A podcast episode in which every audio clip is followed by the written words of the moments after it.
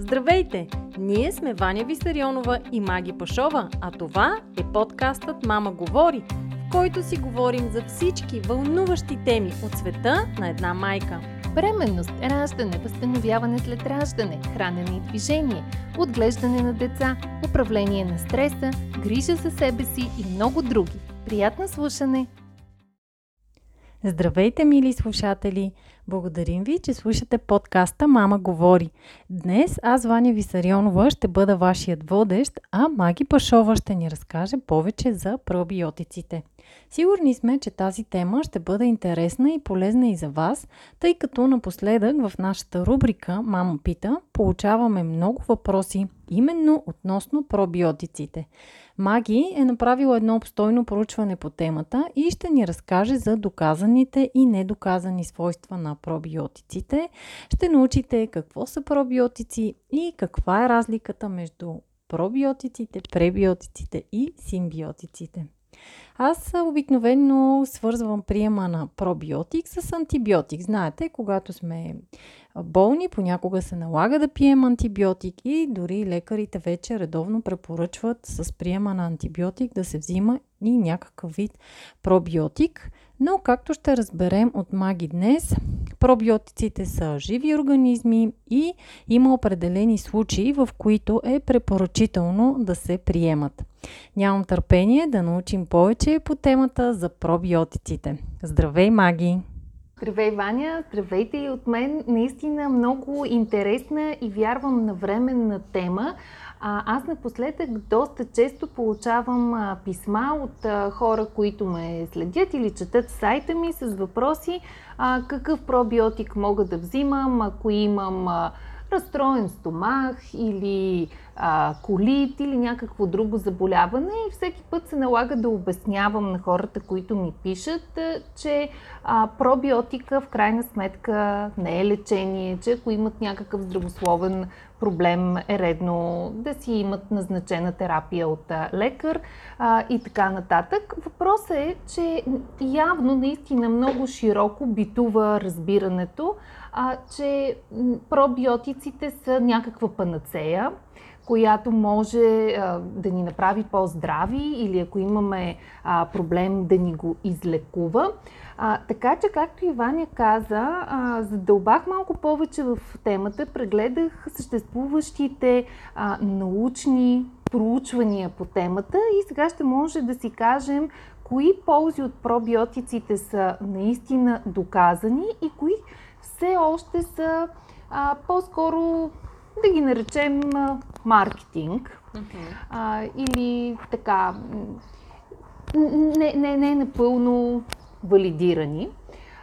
Като, разбира се, редно е още в самото начало да кажем, че това е тема, която в последните години се проучва задълбочено и ще продължи да се проучва.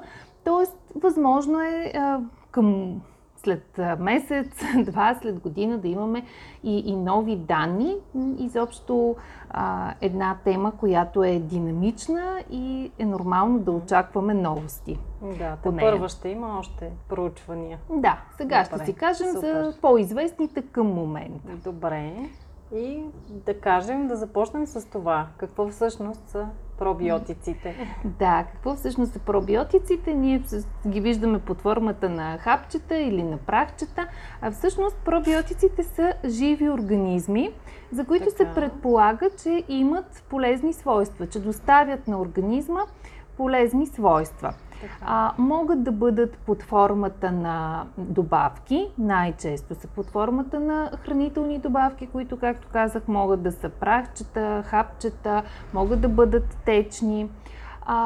Отделно говорим за пробиотични храни, като това са различните ферментирали храни, съдържащи живи организми, като например българското кисело мляко, като киселото зеле, като някои по-екзотични за нашите географски ширини култури, каквато е, да кажем, пастата мисо, зелето кимчи. Това са ферментирали храни и те съдържат живи микроорганизми, но не е съвсем правилно да ги наричаме пробиотици, тъй като изхождайки от определението за пробиотик, жив организъм, който се предполага, че има полезни свойства за организма, т.е. там количеството е по-голямо, докато в въпросните ферментирали храни има доста по-малко пробиотици, отколкото в една добавка. Но така или иначе, те също са в тази група на съдържащите живи организми. И реално точно така тръгва и историята на пробиотиците. Тяхната история започва в началото на 20 век. И тук можем да се гордеем, защото нейно основоположник е наш сънародник. Така ли? Кой? Да. Това е доктор Стамен Григоров, така, който е български лекар от едно село Студен извор до Трън, който завършва микробиология и медицина в чужбина и работи в Женева, в една микробиологична лаборатория, където успява да изолира от българското кисело мляко, което пък неговата съпруга му изпраща от България, за да изследва, успява да изолира бактерия, която в последствие е наречена Лактобациликус Българикус в негова чест. Съответно, той поставя теорията, че благодарение на тази бактерия се извършва ферментацията в киселото мляко и неговите полезни свойства, представяйки на по-широката научна общественост своето откритие. В Париж пък възлагат на руския професор Илья Мечников да потвърди теорията, да се задълбочи и реално, валидирайки тази теория, той пък поставя основата на своята такава за връзката между пробиотичните култури и дълголетието. Добре. И съответно получава Нобелова награда, като много често в литературата ще срещнем, че Илья Мечников е бащата на теорията за пробиотиците, но истината е, че всичко започва от нашия сънародник, доктор Стамен Григоров. Той в интерес на истината е имал доста покани да работи в престижни научни центрове, лаборатории в чужбина и сам да доразвие теорията си, но той предпочита да се върне в България, започва да работи като лекар, като общо практикуващ лекар, също в различните войни, в които България участва в 20 век, Балканска, междусъюзническа, е лекар на фронта, но не спира и научната си дейност и всъщност започва по-задълбочено да се занимава с проучването на туберкулозната ваксина и това как да бъде преборена тази наистина опасна за онези времена и разпространена болест. Така че един наш сънародник, с който наистина можем да се гордеем.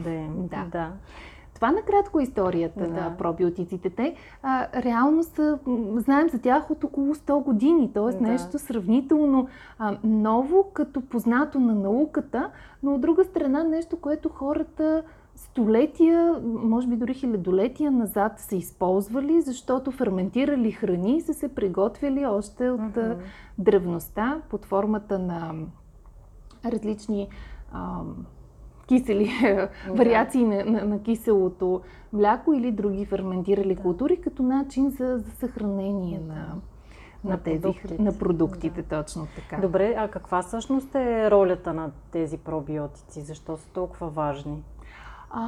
Те са важни до толкова, доколкото в нашия организъм той е силно населен от различни бактерии и особено червата, вече почти всички са чували за така наречения чревен микробиом или съсредоточието от бактерии в червата ни. Те не са само в червата, а такива имаме в устата, по кожата, в вагиналния канал при жените, т.е. много места по тялото ни. Ние съжителстваме с различни микроорганизми, като с повечето от тях така съжителството ни е симбиотично, т.е. ние доставяме един вид дом, им осигуряваме храна, но те също правят различни полезни неща за нас, като да бъдат част от имунната ни система или специално чревния микробиом е силно свързан с имунната ни система.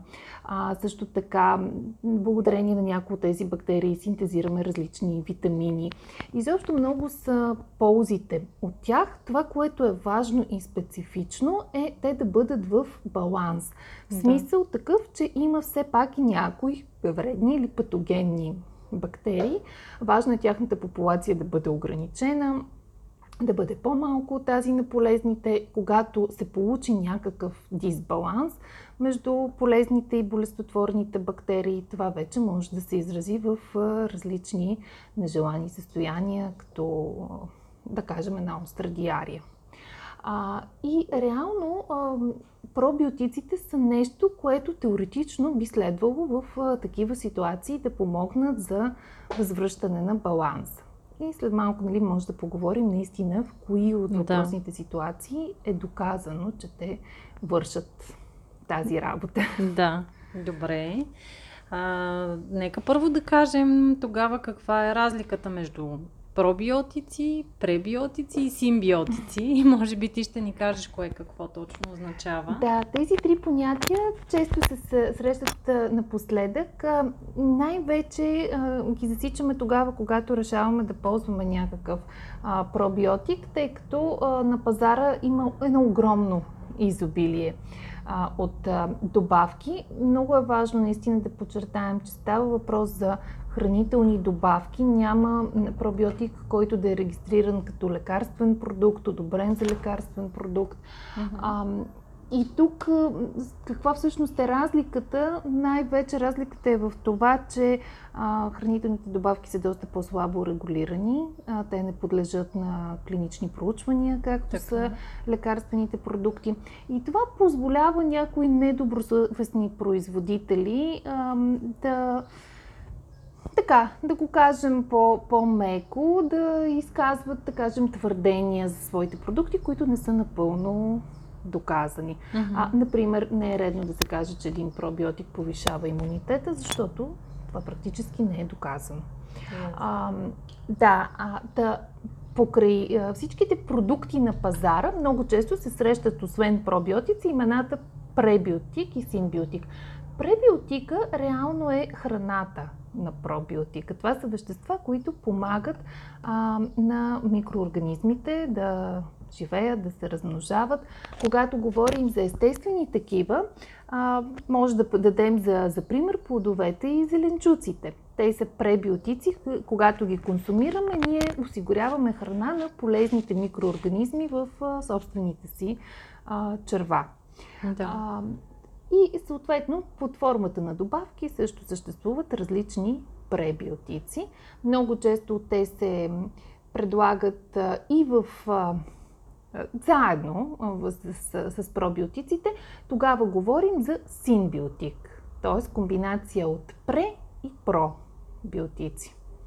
Това са симбиотиците. Ясно.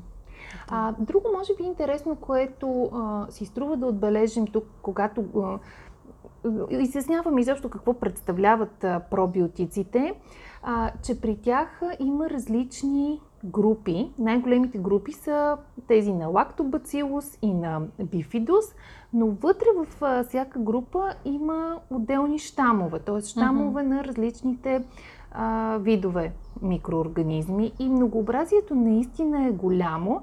Някои от тях са по-изследвани, други по-малко изследвани. Съответно тогава, когато говорим за добавки, има някои еднощамови, т.е. съдържат само един тип микроорганизм. Има други, които са многощамови, комбинация от няколко. И друго нещо, което се гледа при избора на пробиотик, освен кои точно щамове съдържа, е така наречените колонобразуващи единици, а те са всъщност броя на микроорганизми в съответния продукт, който обикновено е в милиони. Може да бъде от 1 до 50, в някои случаи, например, някои така терапевтични пробиотици, може да бъде и по-висок. Ясно. Добре, аз съм чувала и предполагам, че и нашите слушатели го знаят. Много хора вместо пробиотици предпочитат да взимат така наречените ферментирали храни. Каква е разликата между пробиотиците и ферментиралите храни? Да, както и в началото казах, ферментиралите храни също могат да съдържат полезни микроорганизми, но те са по-малко като брой. Тоест, ако при добавките говорим за подобни колонобразуващи единици в рамките на милиони, така. При ферментиралите храни те са много по-малко. Но от друга страна пък точно ферментиралите храни са онова, което предците ни са консумирали много повече от нас и до някъде на това се базира теорията за ползите от пробиотиците, защото те липсват в съвременното, т.е. ферментиралите храни липсват в съвременното хранене. Съответно пък хората днес имат доста повече храносмилателни и стомашно-чревни проблеми, отколкото са имали нашите предци. Сред популациите от дълголетници, които са изследвани в различни части на света, едно от общите неща, които откриват учените, е именно, че всички тези популации имат в менюто си заложени някакви ферментирали храни. Така че ферментиралите храни са нещо естествено, натурално, което ако търсим пробиотични ползи, е по-добре да заложим именно на такива и да се постараем да фигурират по-редовно в менюто ни. Ясно. Добре. А в кои случаи има доказани ползи от пробиотиците? Така, значи, както отбелязах и в началото, правят се много проучвания, изследват се различни състояния и различни щамове. Но тези случаи, в които ползите са твърдо доказани, се оказва, че всъщност не са чак толкова много. Сега ще изредя някой от тях, без да твърдя, че абсолютно всичко покривам в това изреждане, нали, възможно е нещо да пропускам, но като най-често посочвани са, да кажем, случаите с остра диария. Така. Като тук са правени доста проучвания, основно педиатрични, т.е. при бебета и малки деца, като е разглеждано както възможността пробиотиците да осигурят превенция, така и да осигурят лечение, ако вече е възникнала такава остра диария. От проучванията, които са правени, тези за превенция не са особено надежни и убедителни. Тоест, ако някой ви каже, давайте на бебето или на малкото дете пробиотици, за да не... Превентивно, да, срещу диария, не можем да бъдем сигурни на този етап, че това наистина ще помогне. При лечението вече, ако такава възникне, има доста убедителни доказателства, че един щам пробиотичен, така наречения Lactobacillus rhamnosus или LGG се съкръщава, наистина помага да се облегчат симптомите на възникналата диария и да се съкрати продължителността. Средно с един ден по-бързо минава при наблюдаваните в различните проучвания деца. Така че това е едно от състоянията, в които знаем, че пробиотик и то специфичен щам, не кой да е, защото ако се даде бифидус, най-вероятно няма да се постигне същият ефект, може да има полза от пробиотика. Така. Друго такова състояние е така наречената антибиотична диария. Установено е, че средно около 20% от хората и възрастни деца, които взимат антибиотик заради някакво здравословно състояние, имат и съответно диария, така, която е предизвикана от приема на медикамента. И съответно отново се установява, че може това състояние да бъде по-скоро тук акцентът е върху превенцията, т.е. може да бъде избегнато, ако заедно с приема на антибиотик се приема пробиотик и съответно 5 дни след като, поне след като приключим с антибиотика, продължим да взимаме пробиотик, т.е. организма много по-лесно ще понесе лечението, ако то е съпроводено и с пробиотик, като тук щамовете, които се посочват отново са Lactobacillus rhamnosus, LGG и захаромици буларди, т.е. отново специфични щамове, а не всеки произволен пробиотик. Освен тези две състояния, в които в единия случай имаме повече помощ при терапията, при лечението, в другия повече при превенцията. Друг интересен момент, за който се препоръчват пробиотици, са различни състояния на раздразнено дебело черво, възпалителни процеси в червата. При подобни състояния има изследвания, които доказват терапевтичната полза от пробиотиците, но по-скоро като нещо съпътстващо основното лечение, не като заместващо такова. Тоест, хубаво е хората, които имат такива състояния, не просто да отидат в аптеката и да си харесат някой пробиотик, а да се консултират с лекуващия ги лекар, съответно той да прецени дали и какъв пробиотик би могъл да съпътства основното им лечение. Тук ми се иска, изреждайки различни състояния, за нас, знаем, че ни слушат основно майки, бъдещи майки с малки бебета. Две много важни, според мен, състояния, които трябва да засегнем, са бременността и коликите при бебето. По отношение на бременността, определено има така също основание да смятаме, че приемът на пробиотици от майката, особено последният месец от бременността, както и докато кърми, ще бъде свързан с ползи за бебето, като основните посочвани така изследвани са при родители на бебета, предразположени към дерматит. Тоест, тогава, когато майката или и двамата родители са имали атопичен дерматит, то тогава съответно и бебето е предразположено към такъв. Има проучвания, според които съответно, ако майката приема пробиотици в последният месец от бременността и докато кърми, риска при бебето да се отключи дерматит значително намалява.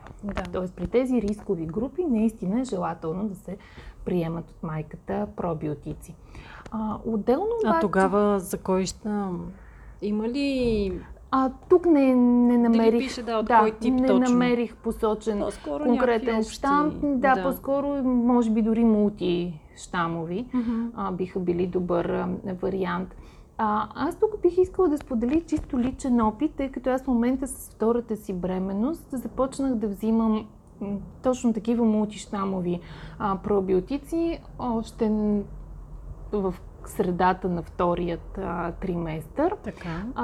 Лично аз не съм имала дерматит, нито партньора ми, т.е. не съм се водила от тази идея за избягване на подобен риск, но по-скоро установих, че се чувствам много по-добре и някои от типичните симптоми, характерни за бременността, които и при мен са се проявявали пък при първата ми бременност, когато съответно не съм приемала пробиотици, като нередовно изхождане, запек, като газове. При приема на пробиотик не се проявяват, т.е. цялостно храносмилането е много по-облегчено, което сега доколко е доказано научно не мога да твърдя, но пък факт е, че наистина се чувствам доста по-добре с това. Можеш да споделиш личен опит. Това е изцяло личен опит, но и нещо, което наистина ме кара да се чувствам добре и мисля, че е важно. Може би последно в тази връзка с бременността, на което попаднах, е, че в крайна сметка, нали, приема на пробиотици през бременността засяга вагиналния канал, т.е. помага да се избегнат различни бактериални вагинози, които са опасни при една бременност. Първо, защото могат да станат причина при равни други условия да се наложи оперативно раждане, тъй като при една вагиноза не е окей бебето да се ражда естествено. И ако ли пък не се открие на време и съответно се стигне до естествено раждане, това е свързано с рискове от някои инфекции при бебето и съответно приема на пробиотици намалява риска от подобна бактериална вагиноза. Тоест като цяло за бременността, особено за последните етапи от нея, по-скоро е препоръчително да се приемат пробиотици. Нещо, което не е доказано, има различни твърдения, нали, може да попаднем на такива в интернет, е, че също, нали, при прием при бременност от майката или в последствие при кърмене се намалява риска от алергии при бебетата, но освен това за атопичния дерматит, с другите алергии няма убедителни доказателства. Да. И ти спомена и за коликите. Да, за коликите. Ти ще разкажеш. Нещо, което изключително така тревожно е за всички нови родители. Да. Коликите, които се проявяват много често с продължителен плач от страна на бебето, с присвиване на кръчетата към коремчето. Обикновено те започват първите седмици след раждането и могат да продължат до третия, до четвъртия месец, дори и по-късно. Изключително всеки, който ги е преживявал, знае колко са неприятни. Съответно, правени са проучвания с бебета, които са с по-изразени колики. Аз ще разкажа за едно от тях, което отговаря на всички критерии за, така да кажем, качествено проучване, защото е рандомизирано, двойно сляпо, плацебо контролирано и в него участват 50 такива бебета с силно изразени колики на възраст между 2 и 16 седмици, като половината от тях получават Lactobacillus reuteri в продължение на 21 дни, а останалата половина получават плацебо, т.е. без пробиотик. Съответно, никой от родителите не знае дали неговото дете е получавало едното или другото. Лекарите също не знаят. В продължение на 21 дни бебетата получават или пробиотика, или плацебото и към 21-я ден отчитат резултата. А резултатът е, че при бебетата получавали пробиотик, общото време на плач в рамките на 24 часа намалява сравнително и то е с 3 часа средно по-малко, отколкото при бебетата, които са получавали плацебо. Тоест, изводът от проучването е, че пробиотикът с този специфичен щамп наистина води до облегчаване на коликите, съответно до успокояване на бебетата и оттам и до общото количество часове или брой часове време на плач. Разбира се, като всяко проучване и това има своето ограничение и ограничението се изразява в факта, че бебетата, участвали в него, са ексклузивно кърмени и майките им не са приемали млечни продукти по време на проучването. С други думи, не може да сме абсолютно сигурни дали резултата би се повторил при бебета, които са хранени с адаптирано мляко или при такива, при които майките консумират млечни продукти, но като цяло се счита, че проучването дава доста добри индикации и доказателства за ползите от този щамп пробиотик при облегчаване на коликите. Така че той е доста популярен, на пазара се среща под търговската марка Билгая. Почти всички родители с малки бебета са чували, знаят го и най-малкото няма да навреди, ако опитат по време на периода на коликите да го ползват, да си помогнат. Много по-вероятно е той да им бъде от полза. А кога е най-добре да приемаме пробиотика? Преди хранене, след хранене, по време на хранене? Доколкото знам, когато приемаме някакъв вид антибиотик, се препоръчва пробиотика да бъде между приема на двата антибиотика и то преди хранене. Ти какво проучи по темата? Да, наистина има известни разногласия относно това, кое е най-подходящото време за прием на пробиотик, като се срещат препоръки за прием непосредствено преди хранене или по-рано на гладен стомах.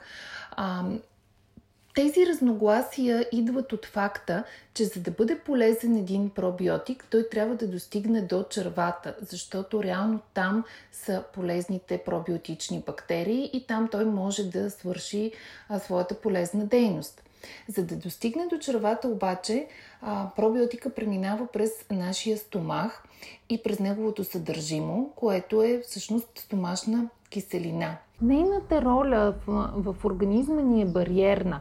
Тоест, тази киселина би следвало също да унищожава микроорганизми, които поемаме с храната си, тъй като храната ни може да съдържа и болестотворни микроорганизми. И отново там няма този чисто селективен подход. Сега ще пусна полезните, няма да пусна вредните.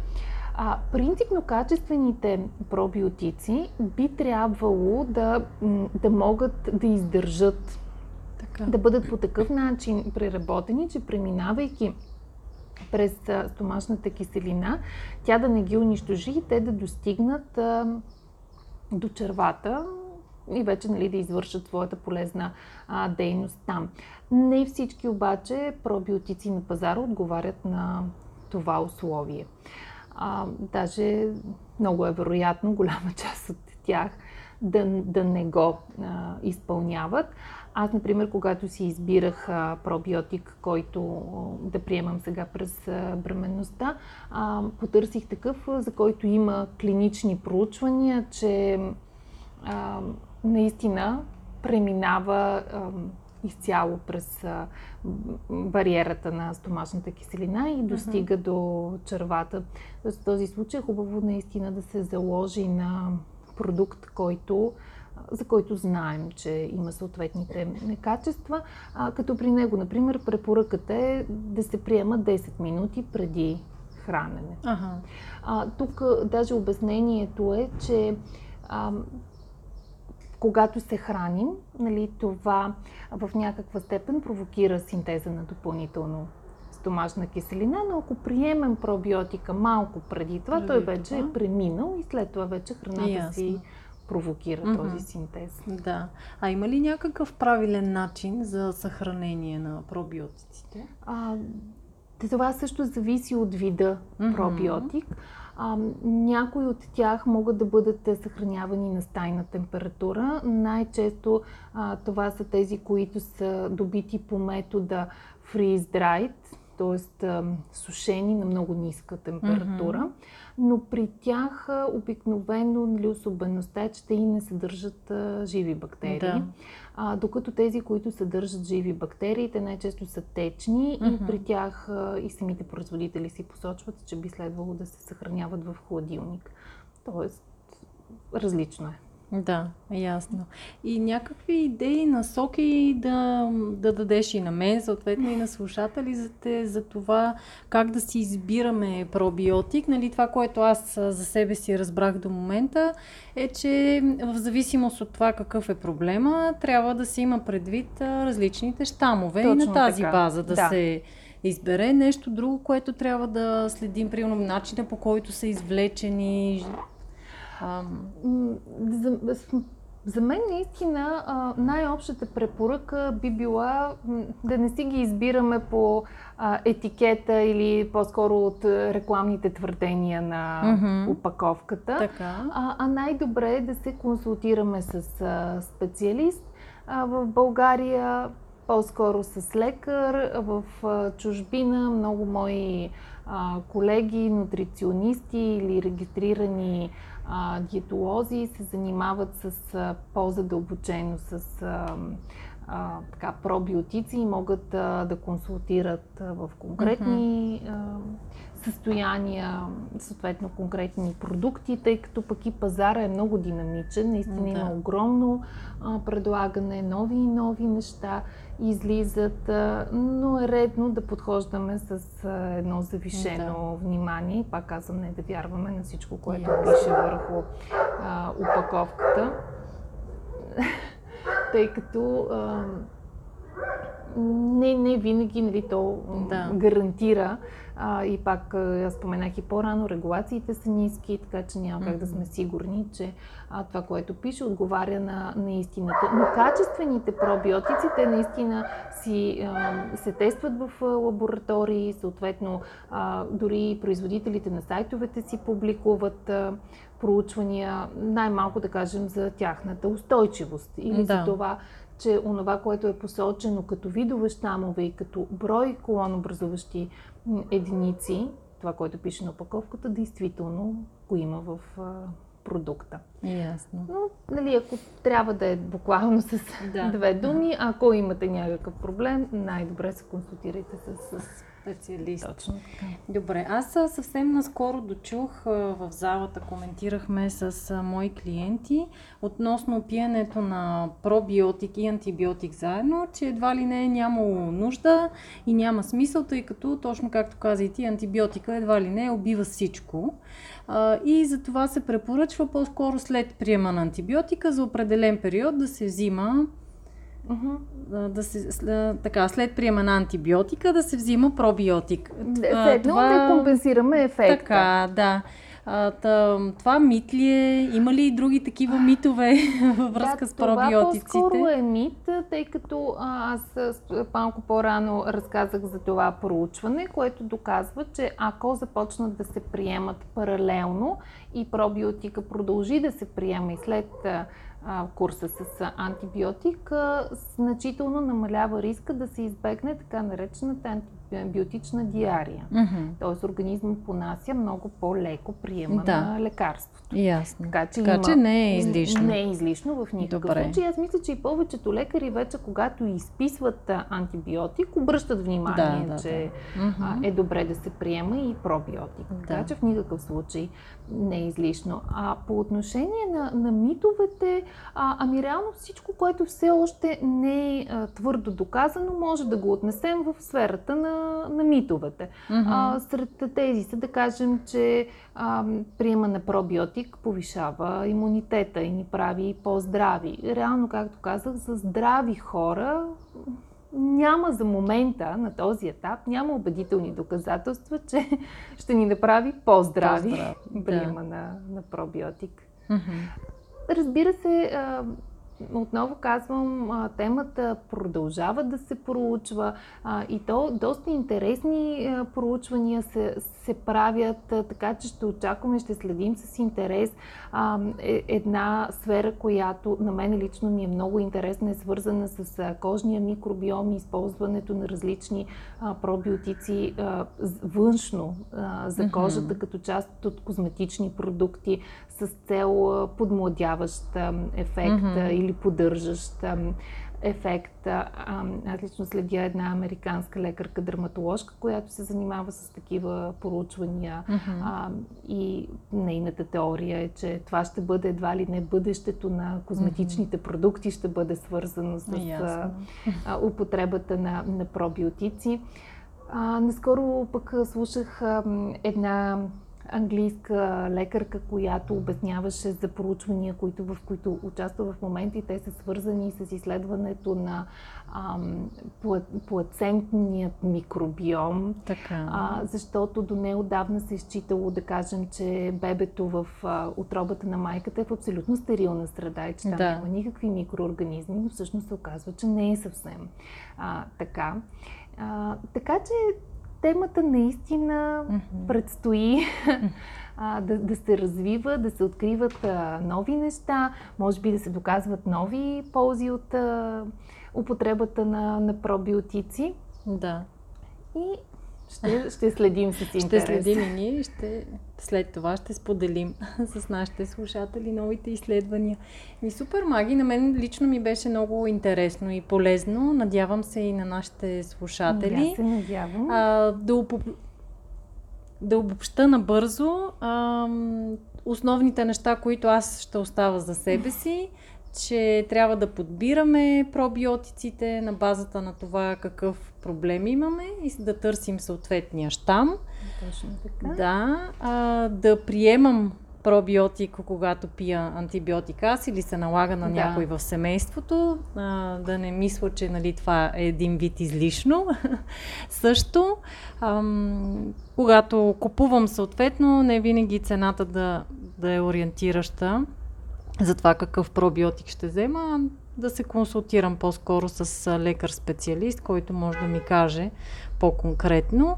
И съответно за това кога точно да го приемам този пробиотик, нали, когато е антибиотик, когато пия антибиотик е едно, но иначе ако просто пиеме пробиотик, може и да е 10-15 минути преди хранене. Да. Нали така? Точно така. Добре, супер. И може би аз само да добавя за финал, да си наблягаме на консумацията на ферментирали храни, да ги включваме по-редовно в менюто си и специално българските такива, кисело мляко, кисело зеле. Да. Това със сигурност би ни донесло повече ползи, отколкото теоретично, ако сме здрави и решаваме с профилактична цел да приемаме добавка пробиотик. Супер!